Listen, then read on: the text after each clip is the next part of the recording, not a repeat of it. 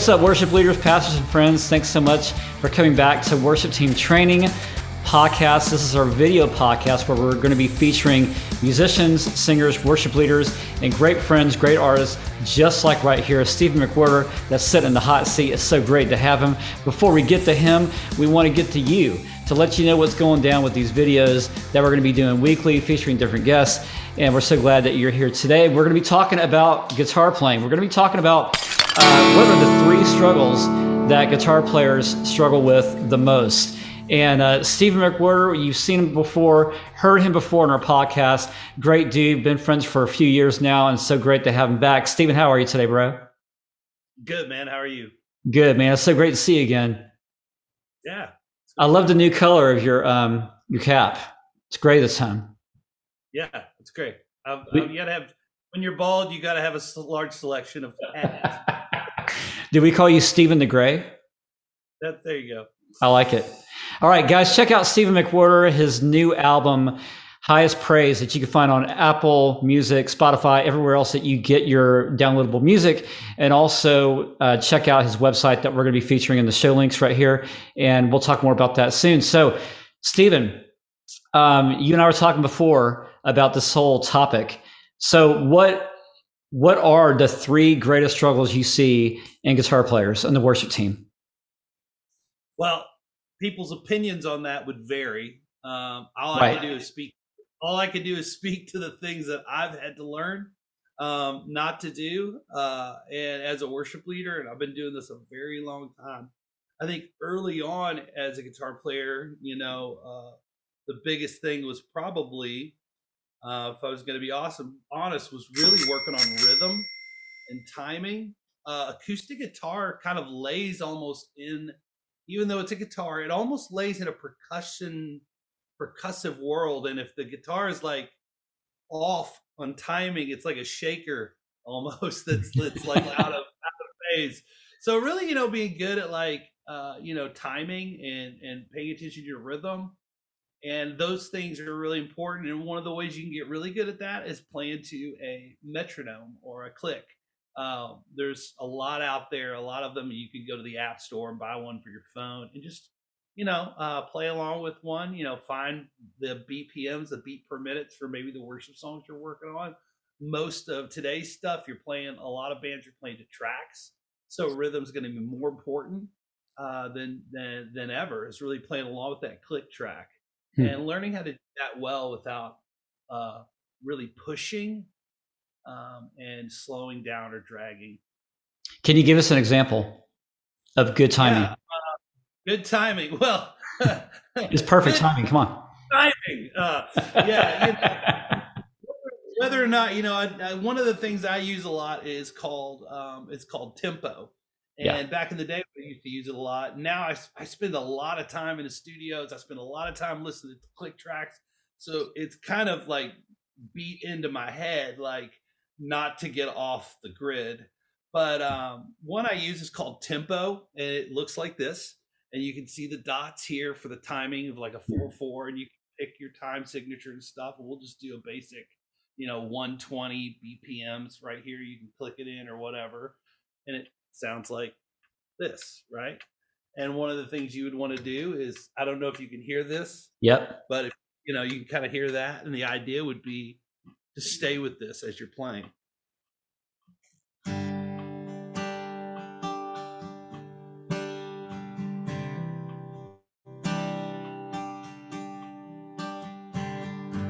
And, and in a rehearse in a practice like this when you're doing this it's not about being fancy it's about playing like a simple chord and uh, really just trying to stay locked into that click and the more you do that the more natural it'll come hmm. What What's your theory about how people can best stick with a click? Um, again, it's rehearsing. Uh, I would get an app like this. I would do it as much as possible. Uh, the other thing is going to be your mix. A lot of people have in ears if you're dealing with a click, um, and you're playing with tracks, and it's really making sure you can hear the click, and often with your in ears, rhythmically playing along with the click, Yeah, so I would say the the real my my real theory on that would be, you know, a lot of people are playing with in ears and they're playing with tracks a lot with bands today, and that's a whole different discussion. But if you are really learning how to operate your mix and get what you want well, and one of the things isn't just so much like the music's really loud and then you turn the click up as loud as possible because then it's going to bleed through your mic or whatever's going on around you. I would really turn other things down in your mix so you can hear the click well and be able to lock in with it. And you know, if you're the worship leader, that's what you want. If you're not the worship leader and you're playing acoustic, then you're going to hear the worship leader, hear the drums well, and hear that click. Perfect. All right. Number two, what's the second struggle? Yeah, I think probably the second struggle would be, uh, uh, and it comes with some of that. I would say it's overplaying. Uh, you know, you got a lot of people, and it's not overplaying. Isn't always like I'm playing a lot of fancy, like you know, uh, like guitar licks or. You know, it's not that you're playing a lot of fancy guitar licks. A lot of time you're overplaying just by playing too hard. Like you get excited, you're playing live, and and you're playing really loud, and you're just like aggressive, and uh, a lot of times that's not going to set really well in a mix. It's like, you know, I could play really, really, really hard, which I used to do, and I would listen back to tracks or live recordings, and I'd be like, oh my gosh, it's like I'm so rough. I just want to turn it down, but yeah, it's like covering everything. And I was breaking strings all the time. It was crazy. But uh Uh, so really it was probably, you know, finding for me that like like just finding the way where you know, if you listen to your favorite like guitar, like acoustic guitar tracks, it's usually not really hard. It's like softer and it's like strummed more and it sounds really pretty. And there's this place when you're listening to your guitar where you can hear, oh, sonically it's like reverberating well and it sounds good, as opposed to, you know, me like cranking at it like that. And so it's really finding that happy place. And even with that, it's it's really keeping it simple with the chords, even not not feeling like you have to play every little nuance. You know, you typically are going to have a piano player in a worship setting. Typically, I know not always. You might be a solo acoustic guitar player, and even then, simple goes a long way because you want to be able to sing. You want to be able to focus more on being able to lead people in worship. But if you do have a piano player, they're going to be filling a lot of that those little nuances. And if you're overplaying, it can get kind of muddy sounding. And uh, this is more for you know the worship setting, of course.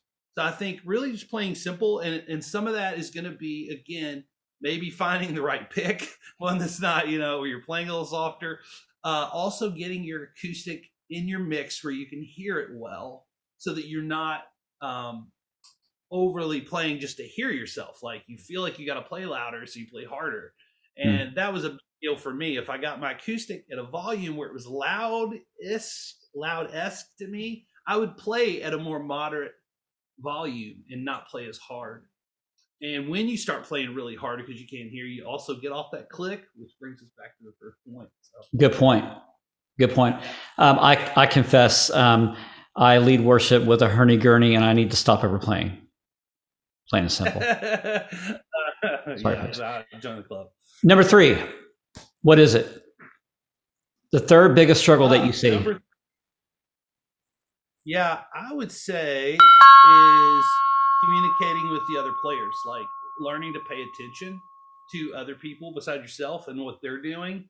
Um, I, you know, I, I think this kind of comes back to more to being an acoustic guitar player who is a worship leader. And in the worship world, I think for the most part, that's what you're dealing with. You're dealing with people that are leading worship and playing acoustic guitar. That's a very typical thing.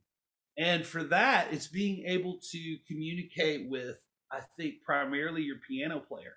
Um, with transitioning, uh, if you're an acoustic guitar player, sometimes it's hard to transition the band unless you're giving them cues like, okay, here's the song. But hmm. um, there's those transitions where the Holy Spirit is kind of moving and you want to create space and you want to allow Him to do something. But the band is kind of maybe like, okay, now it's time for the next song. And you're yeah. just rushing into the song if you're the piano player, which I play piano a lot, it's a lot easier to control those those moments, right? Um, as a guitar player, hmm. it's a little trickier. So you really have to be visually and like in sync with your piano player, like really paying attention to them. Uh, a lot of the times we'll put the piano players like in the back or something like that, but then it's hard to communicate with them visually for those moments unless you've really kind of worked them out in advance. A lot of people do that. They they they prepare, and that's good.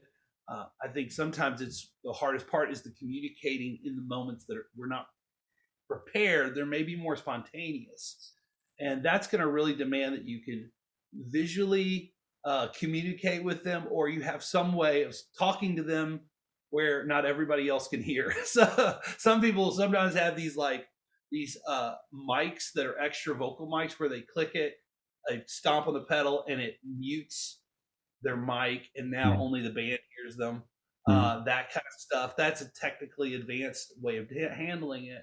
The the more typical one is just kind of keep them in your line of sight so you guys can communicate with where you're going and what you're doing. And yeah, all these connect with the tempo uh, and you playing not overly playing. If you're playing simple and you're picking maybe keys even, um, I do this a lot. I'm not saying everybody should do this, but I'll try to pick keys that don't drastically jump from each other. If I can get a lot of songs in the same key, then that's going to make that transition stuff a lot easier. But if I'm going, okay, we're playing a G, and now the next song we're playing an E, you're going to have to kind of really be able to communicate with your piano player or whoever is, you know, pads and atmosphere, kind of controlling yeah.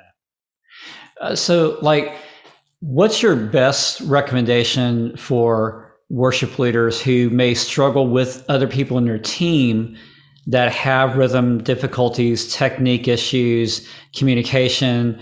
Uh, they're not looking, they're not feeling you what's the best thing that you recommend for these worship leaders to handle those kind of uh, difficulties in their team?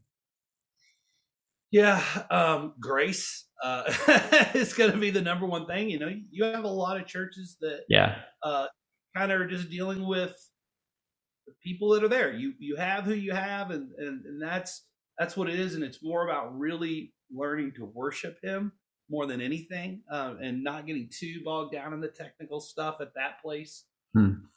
Um, and allowing people to make mistakes without letting yourself as a worship leader and acoustic guitar player getting um, getting sidetracked yourself from being able to worship because somebody maybe didn't do something the way you rehearsed or whatever.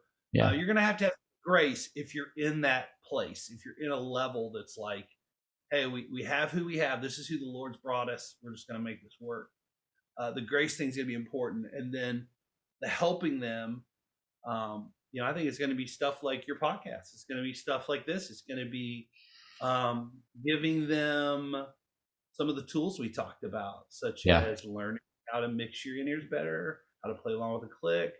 Um, but at the end of the day, the biggest thing is going to be spending as much time just worshiping together, playing together, not only preparing for Sunday, but just getting together and worshiping together. Yeah. Um, out of that place, you'll really start to lock in and get to know each other. Awesome. So, for people who don't know you, what's your story? Yeah.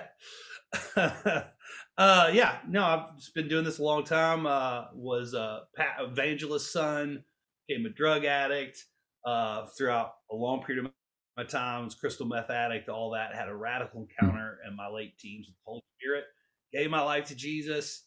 Uh, went from addiction to redemption, meth addict to worship leader.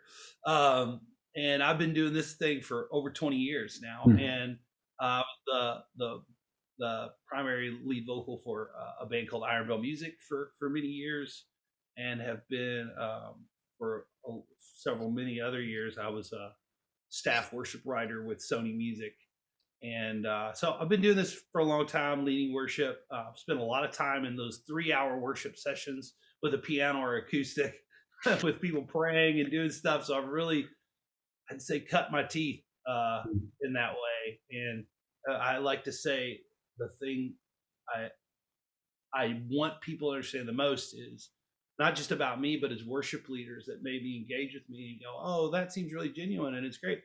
You know, um, you want to make sure that who you are, who people see on a stage, is uh, who you are in the secret place. So the more time you spend at home just worshiping the Lord when nobody's watching, that's going to be the thing that's going to make you um, it's going to be like the overflow. Like people see you on Sunday morning and they're going to be like, man, this person has been with Jesus. And that's the stuff that really shapes who we are as musicians um, and as hmm. worship leaders.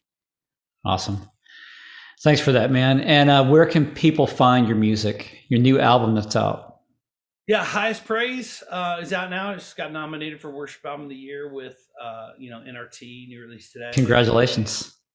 I'm super excited. It's very different. We yeah. went for something different, but I've been doing this with a friend of mine who's in gospel music, Jason Clayborn, and him and I just kind of locked arms. We said, "Hey, let's let's see what the bride looks like when we come together." That's and, so cool. Uh, it's been a lot of fun, and we tour. We play a lot with like an all black choir, and it's unbelievable. It's like being strapped to a Holy Spirit Mack truck. But, uh, That's awesome. You yeah, you can find out more about us with the link that you're going to post. That'll get you everywhere. Um, but if you look up Steve McWhirter, um, you know, wherever music is streamed and stuff, you're going to find us. But also, you can go to uh, on top of the link that you sent, which is like a link tree, like you know, all landing page of links uh, for like you know Spotify and all that. Uh, you can also go to SMJC, as in Stephen McWhirter, Jason Clayborn, smjcmusic.com, and that's our website. You can also find a lot of stuff there. Awesome. We'll post those links so folks that you can get the album and check out, learn more about Stephen and Jason, and what they're doing, how God is just messing up stuff in their lives and, and bringing that reality to churches and people outside the church who really need to hear that message. So uh, I'm so grateful, man, that we're buddies, and it's it's so great to have you, Stephen, on today. Thanks so much for being here. Thanks, man. Appreciate you, dude. All right, appreciate you. All right, guys. Hey, thanks for uh, so much for joining us today on the Worship Team Training video podcast. Check us out next week. We got more guests coming. Can't wait to unveil next because you never know who will be revealing their next top three struggles to help you and your worship team in your ministry. Love you. See you guys back soon next time. Bye.